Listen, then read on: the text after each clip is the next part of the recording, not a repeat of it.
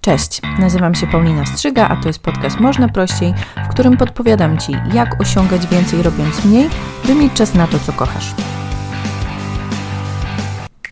W dzisiejszym odcinku porozmawiamy sobie o tym, jakie rzeczy trzymają Cię w miejscu i nie pozwalają działać. I o ile 9 punktów z tej listy umieściłabym egzekwo w tym samym miejscu na podium, to jednak ten pierwszy punkt jest najważniejszy, a mianowicie pierwsza rzecz, która trzyma cię w miejscu i nie pozwala działać, albo nie zdajesz sobie sprawy z tego, że bez tej rzeczy twoje działanie jest skazane na fiasko, to brak planu brak jakiegokolwiek planu. I ja nie mówię o tym, że masz mieć doprecyzowany każdy aspekt zmiany, ale chociaż ogólny plan zarys, który podpowie ci, którędy masz zmierzać do określonego celu, którym nie muszą być w tym przypadku zmiana nawyków czy wprowadzenie zdrowego trybu życia, ale nawet taka zmiana jak wyprowadzka do innego miasta, przeprowadzka z jednego kraju do drugiego, mm, znalezienie miłości, znalezienie nowej pracy, rozwój w jakimś aspekcie Twojego życia, to wszystko jest zmianą i do tej zmiany możemy się przygotować. I pierwsza rzecz, właśnie ta najważniejsza, to jest brak planu. Plan pozwala ci przygotować się nie tylko na to, co masz zrobić, żeby określony cel osiągnąć, czyli do tej zmiany doprowadzić, ale przede wszystkim, przede wszystkim, co zrobisz w momencie, kiedy pojawi się przeszkoda. Bo prawda jest taka, że w momencie, w którym pojawiają się przeszkody, stajemy w miejscu, wycofujemy się, dochodzimy do wniosku, że cały ten pomysł był bez sensu. Wystarczy najdrobniejsza, mała blokadka i wszystko, po prostu wszystko, co do tej pory stworzyliśmy i zrobiliśmy, popada w ruinę. Nagle się wycofujemy. Plan jest po to, żeby zapobiegać takim sytuacjom. To znaczy, to nie jest tak, że ominiesz każdą przeszkodę i uda ci się rozwiązać każdy problem napotkany na drodze. Bardzo możliwe, że po prostu czasami będziesz musiał obejść tą przeszkodę i po to właśnie jest plan, żebyś wiedział, co masz zrobić w momencie, w którym coś się pojawi. Psychologowie już dawno odkryli, że posiadanie planu ułatwia nam realizację celu i ułatwia nam doprowadzenie do zmiany. Jeżeli tego planu nie mamy, to się poddamy. To tak jak z oszczędzaniem. Jeżeli zaplanujemy sobie wydatki, to nawet jeżeli nie trzymamy się ściśle swojego planu, to w dalszym ciągu jesteśmy w stanie odłożyć, mm, odłożyć pieniądze, które chcielibyśmy odkładać, tą kwotę, którą sobie wyznaczyliśmy. Bardzo często jest ona o 20% mniejsza, ale jednak jest, udaje nam się coś odłożyć, a w momencie, w którym nie przygotujemy się do tego odkładania, czyli nie zaplanujemy sobie tych środków, to nie odłożymy żadnych pieniędzy. Jeżeli chcesz się przeprowadzić z jednego miasta do drugiego, najpierw zrób research. W plan jest wpisany również research, czyli pozyskiwanie informacji, która jest niezbędna do wprowadzenia danej zmiany. I to jest rzecz, którą ja zrobiłam zanim przeprowadziłam się z jednego kraju do drugiego, to znaczy trafiłam na odpowiednie forum dla Polaków, na którym ludzie zadawali te same pytania, czyli chcę się przeprowadzić do tego i tego kraju, co mam zrobić, na co powinienem zwrócić uwagę, czy możecie podpowiedzieć, jakie są najczęstsze błędy, jak jest z pracą, jak jest z finansami, czy służba zdrowia jest darmowa i tak dalej, i tak.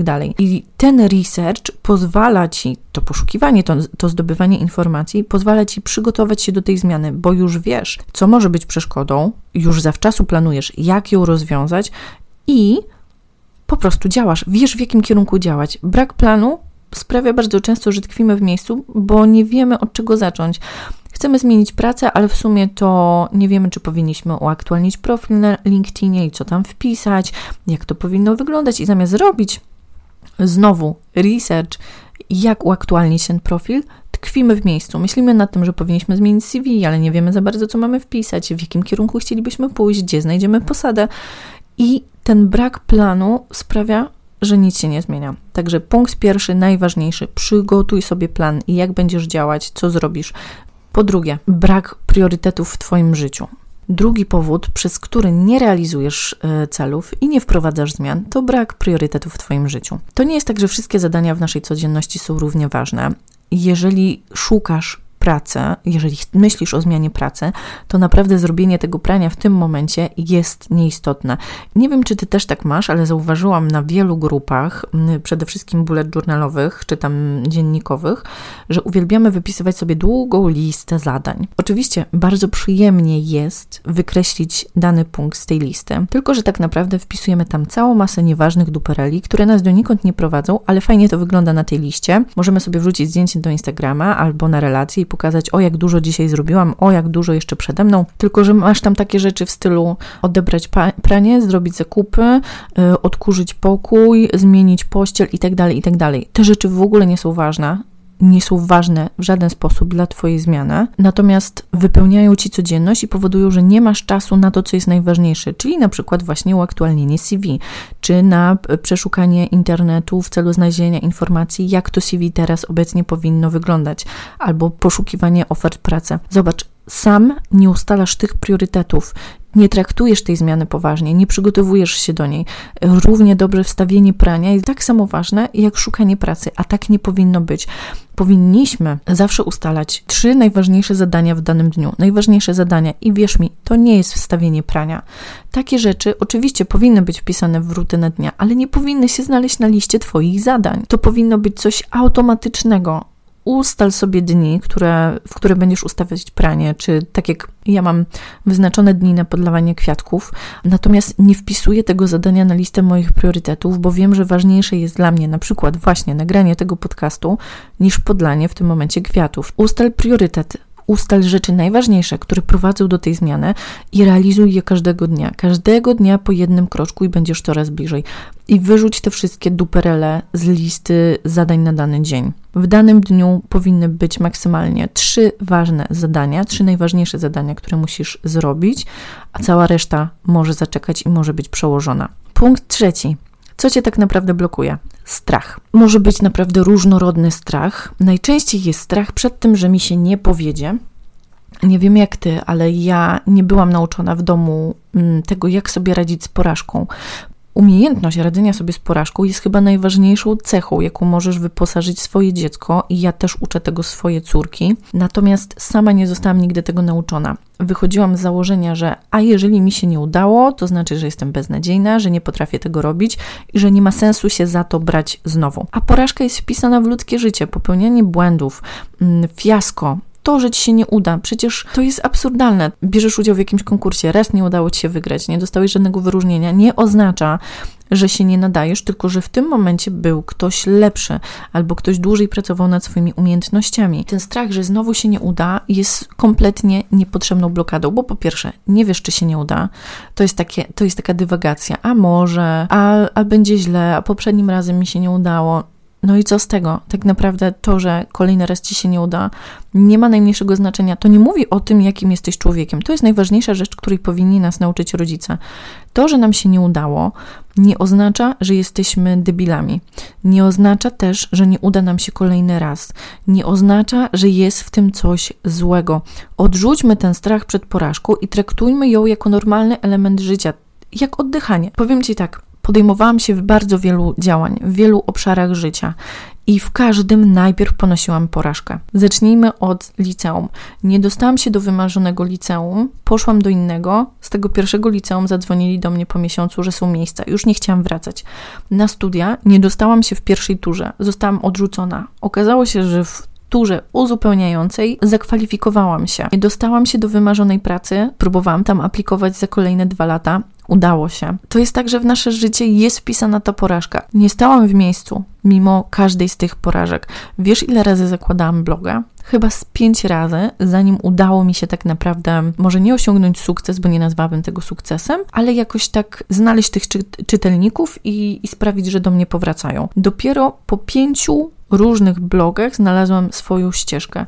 Porażka jest wpisana w naszą drogę i jeżeli czegokolwiek próbujesz, jeżeli wychodzisz z domu albo wychylasz nos ze drzwi, to tak, masz możliwość spotkania porażki. Tylko wiesz co, to nie ma najmniejszego znaczenia, że nam się nie udało. Za tym nie stoisz ty, za tym nie stoi to, jaki ty jesteś. Czasami odnosimy sukces, czasami odnosimy porażkę. I strach przed porażką powoduje, że nie wykonujesz nawet tych pierwszych kroków. Ja podam Ci przykład fotograficzny, bo jestem w grupie dla osób zafascynowanych fotografią. Sama chciałabym kiedyś robić lepsze zdjęcia. Uważam, że mój warsztat jest już teraz dużo lepszy niż był, zanim trafiłam do tej grupy. Natomiast spotykam tam bardzo często coś takiego na zasadzie: Słuchajcie, chciałabym rzucić swoją pracę i zostać fotografem, ale się boję. Bardzo dużo wtedy pojawia się pytań na zasadzie, ale czy już coś zaczęłaś robić, ale czy w ogóle masz styczność z fotografią, czy, z fotografią, czy masz aparat, czy robiłaś już jakieś zdjęcia. I najczęściej się okazuje, że ta osoba chce być fotografem, myśli o fotografii, a nawet codziennie nie robi zdjęć telefonem. Czyli tak naprawdę jest w ogóle nawet na, bym powiedziała, przedwstępnym etapie do realizacji tego celu, przy czym ten strach sprawia, że nie wykonuje nawet tej takiej małej czynności.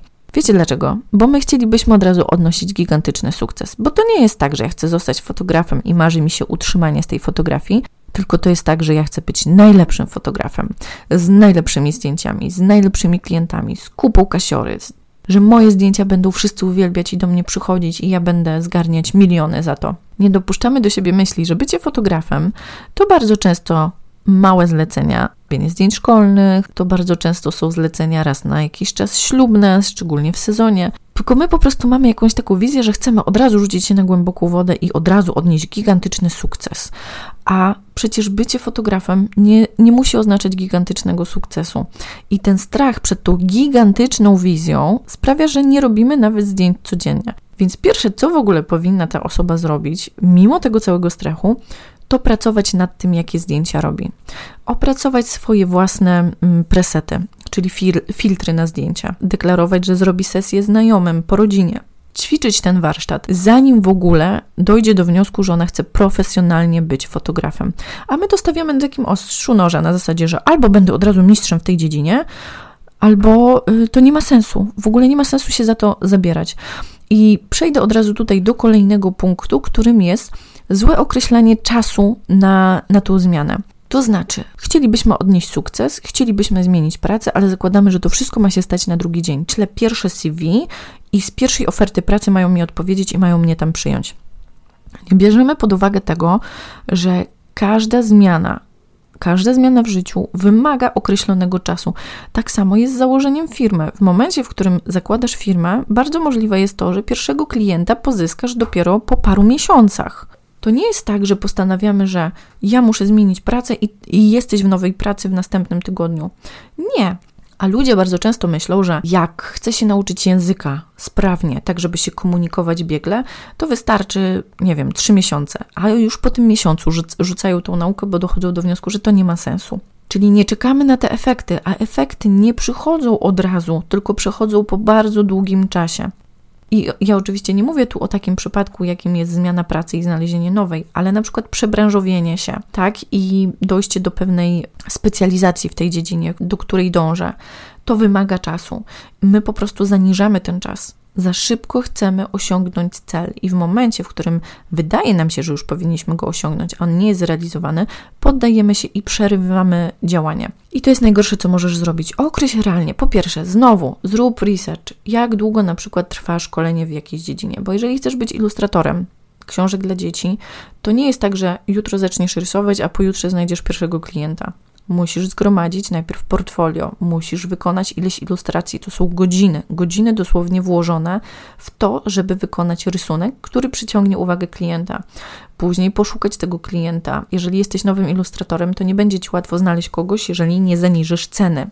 I tutaj chciałabym wyznaczyć kolejny punkt, który trzyma cię w miejscu i nie pozwala działać, czyli porównywanie się z innymi. Jak właśnie wracając do tych ilustracji, zaczynasz ilustrować i patrzysz, jaką masz konkurencję. Przypadkowo, po prostu jesteś zainteresowany ilustracją, więc z automatu bierzesz udział w różnych wyzwaniach, które mają przyciągnąć mm, klientów do ciebie, gdzie możesz zaprezentować swoje prace. Są takie wyzwania właśnie na Instagramie.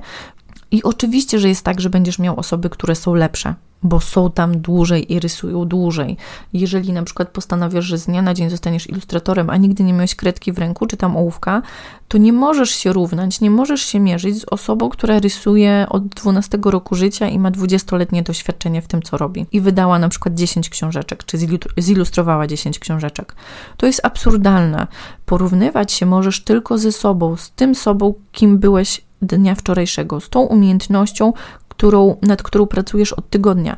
Możesz porównać Twój efekt teraz z tym efektem sprzed tygodnia.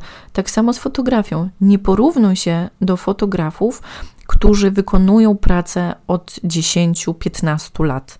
Oni znają warsztat, mają to opanowane do perfekcji, a ty zastanawiasz się, których pokrętełek czy tam guziczków użyć w aparacie, żeby przyjść, przejść z półautomatu na automat określ realny czas i nie porównuj się z innymi, nie porównuj się ze swoją, w cudzysłowie, konkurencją, bo to nie jest w sumie żadna dla ciebie konkurencja. Dla każdego jest miejsce na tym rynku.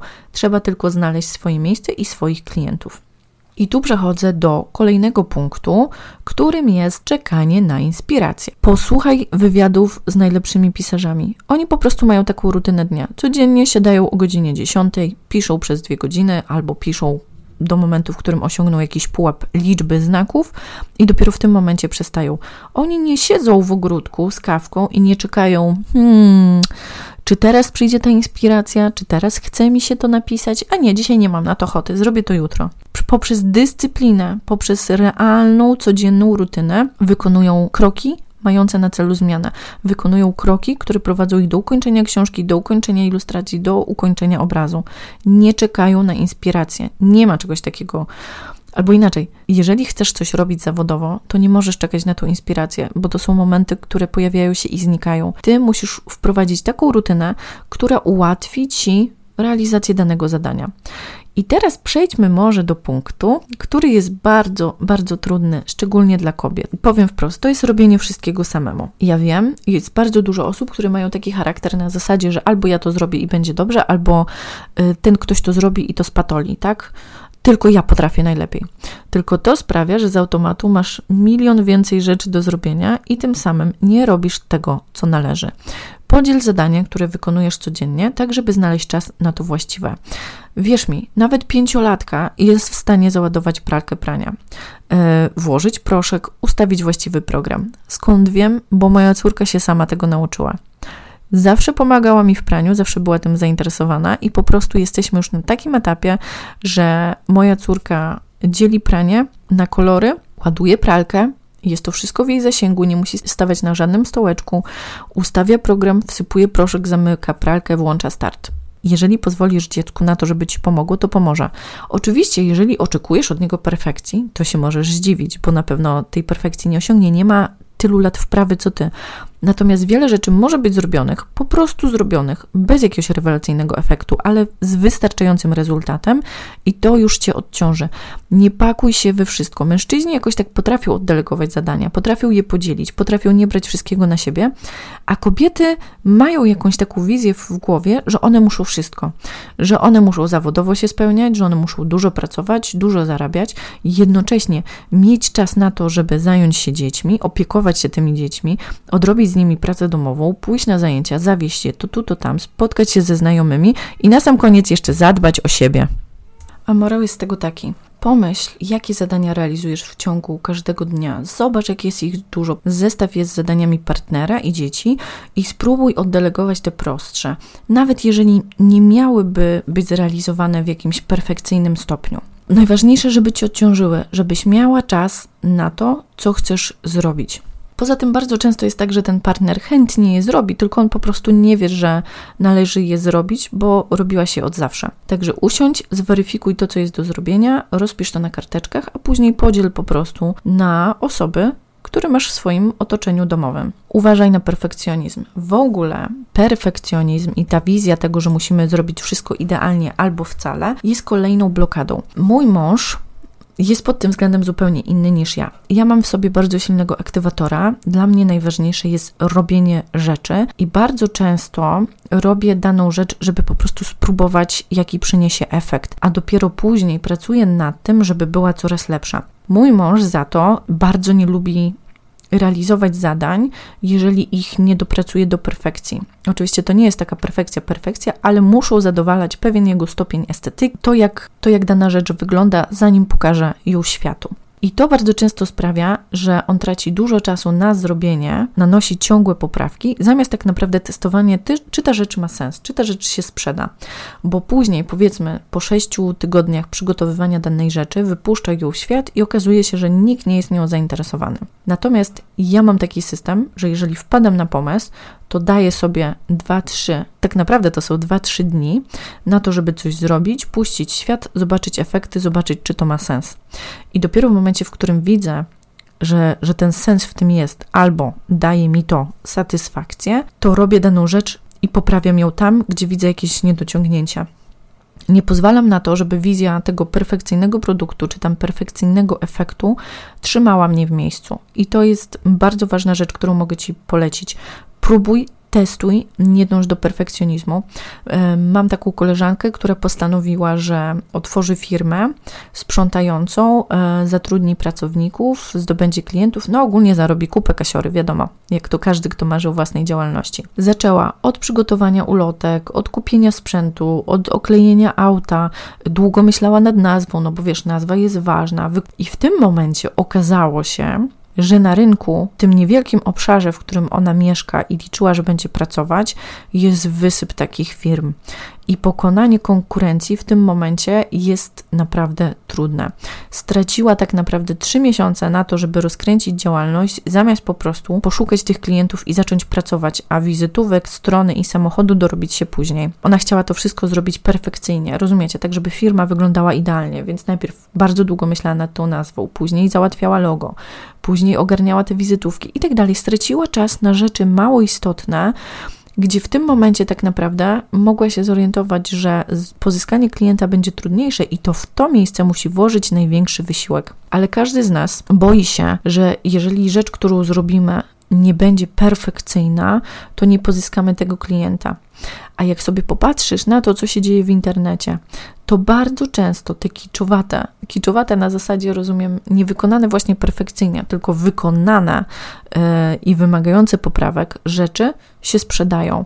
Jak sobie popatrzysz na kanały na YouTubie, bardzo wiele z nich jest źle wykonanych, na zasadzie, że ktoś po prostu nagrywa yy, swoje vlogi telefonem, zwykłym telefonem, nawet nie z jakąś super kamerką, zwykłym telefonem. Robi to regularnie patrzysz na jego zasięgi, tam są setki tysięcy wyświetleń i zastanawiasz się, jak to jest możliwe, przecież to jest taki dziedowy film, filmik. Dlatego, że to, co masz do przekazania, jest ważniejsze niż sposób, w jaki to przekazujesz. Nam się wydaje, że to musi być perfekcyjne, żeby pozyskało czytelników, e, zainteresowanych klientów, a tak naprawdę najważniejsze jest to, że jest to przekazywane i robione regularnie.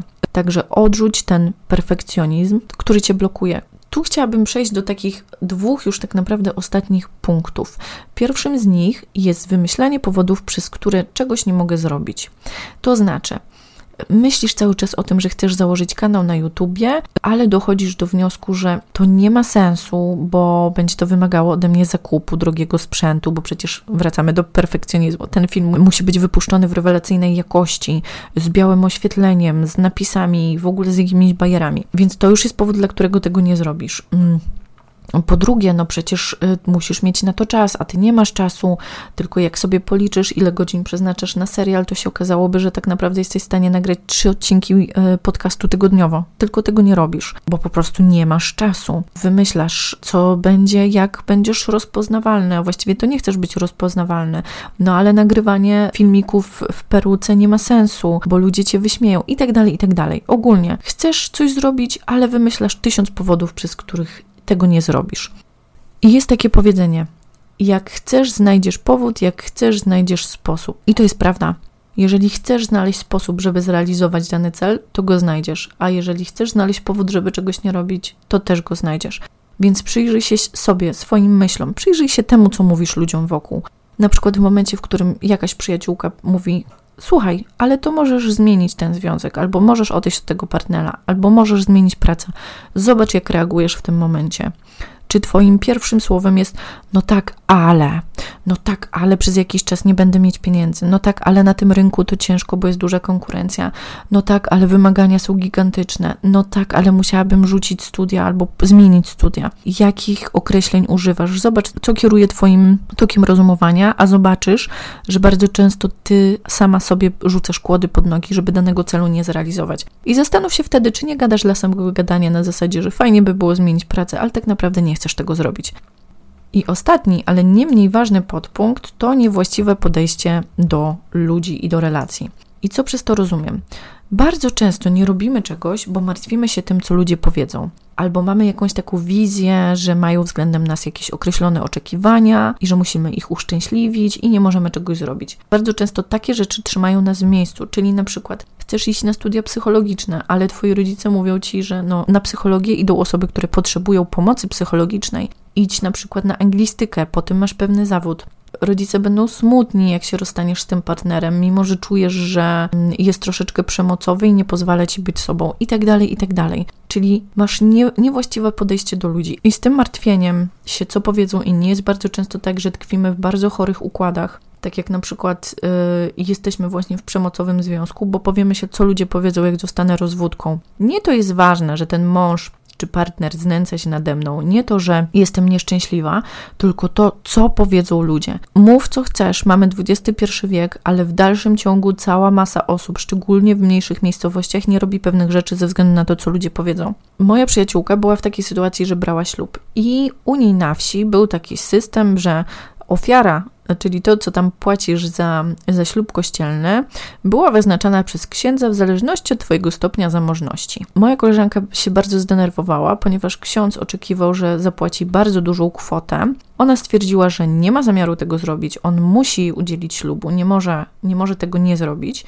I jej mama w tajemnicy przed nią poszła do tego księdza i zapłaciła za ten ślub. Zapytana o to, dlaczego to zrobiła, powiedziała, że tu wszyscy mnie znają, ja jestem wicedyrektorką w ważnym ośrodku kulturowym i ludzie by na mnie gadali. Ja nie mogę sobie pozwolić na to, żeby narobić sobie takiego wstydu. Tobie i mi wydaje się to absurdalne, natomiast bardzo dużo osób funkcjonuje właśnie w taki sposób, że to, co robi, robi w zależności od tego, co ludzie powiedzą, że to ma wyglądać ładnie. Nie wiem, czy, czy jest Ci bliskie pojęcie narcystycznych rodziców, ale to są osoby, które Cię traktują w zależności od tego, jak osoby z zewnątrz Cię widzą. Czyli jeżeli działasz dla dobra rodziny, czyli podtrzymujesz ten piękny, idealny wizerunek, to rodzice cię kochają, bo najważniejsze jest właśnie to, jak osoby z zewnątrz postrzegają tą rodzinę. A jeżeli zrobisz coś, co sprawi, że ludzie zaczną gadać, to, to ci rodzice są w stanie cię po prostu wydziedziczyć, odciąć się od ciebie i powiedzieć ci, że cię nie kochają. I to tylko dlatego, że słowo tych osób trzecich jest dla nich najważniejsze. Pamiętaj, że to jest twoje życie. Bardzo dużo osób, które spotykasz w swoim życiu, jest w nim tylko na chwilę. I to, że koleżanki z pracy będą się z ciebie śmiały, bo poszłaś do szefa, poprosiłaś o pod, podwyżkę, a on ją odrzucił, to nie ma w tym momencie najmniejszego znaczenia, bo za pół roku możesz już nie siedzieć z nimi w jednym biurze. Tylko dostaniesz awans i pójdziesz gdzieś indziej. Te osoby naprawdę nie mają najmniejszego znaczenia. Znaczenie ludziom w życiu nadajesz ty, nikt inny. To, czy przejmiesz się słowami szefa, zależy od ciebie. Na sam koniec to nie są ludzie, z którymi żyjesz. Oczywiście spotykasz ich w swoim życiu, ale wyprowadzasz się od rodziców. Nauczycielki przestają być Twoimi nauczycielkami, uczą kolejne pokolenia, a szefa możesz zmienić. Więc budowanie swojego życia w zależności od tego, co ci inni powiedzą, to strata czasu i energii. Rozgadałam się strasznie, to długi odcinek. Króciutkie podsumowanie. 10 rzeczy, które trzyma cię w miejscu i sprawia, że nie realizujesz swoich celów, to po pierwsze brak planu. Po drugie, brak priorytetów. Trzeci, strach przed zmianą, strach przed porażką. Czwarte, czekanie na inspirację. Piąte, robienie wszystkiego samemu, niedelegowanie zadań. Szóste, niewłaściwe podejście do relacji, rozumiane tutaj jako martwienie się tym, co ludzie powiedzą, życie zgodnie z cudzymi oczekiwaniami i próba uszczęśliwiania innych kosztem siebie. Siódme, porównywanie się z innymi, często z profesjonalistami. Ósme, wymyślanie powodów, przez które nie mogę czegoś zrobić, czyli narzekanie zamiast działania. Dziewiąte, złe określanie czasu, który jest niezbędny do danej zmiany. I dziesiąte, perfekcjonizm. To tyle, jeśli chodzi o ten odcinek podcastu. Mam nadzieję, że najważniejsze, co z niego wyniesiesz, to to, żeby przygotować sobie plan przed każdą zmianą. Polecam Ci subskrybowanie mojego kanału na YouTube, który się nazywa Paulina Strzyga, a więcej informacji znajdziesz na blogu poukładana.pl. Do usłyszenia w następnym odcinku podcastu. Ściskam i pozdrawiam, Paulina.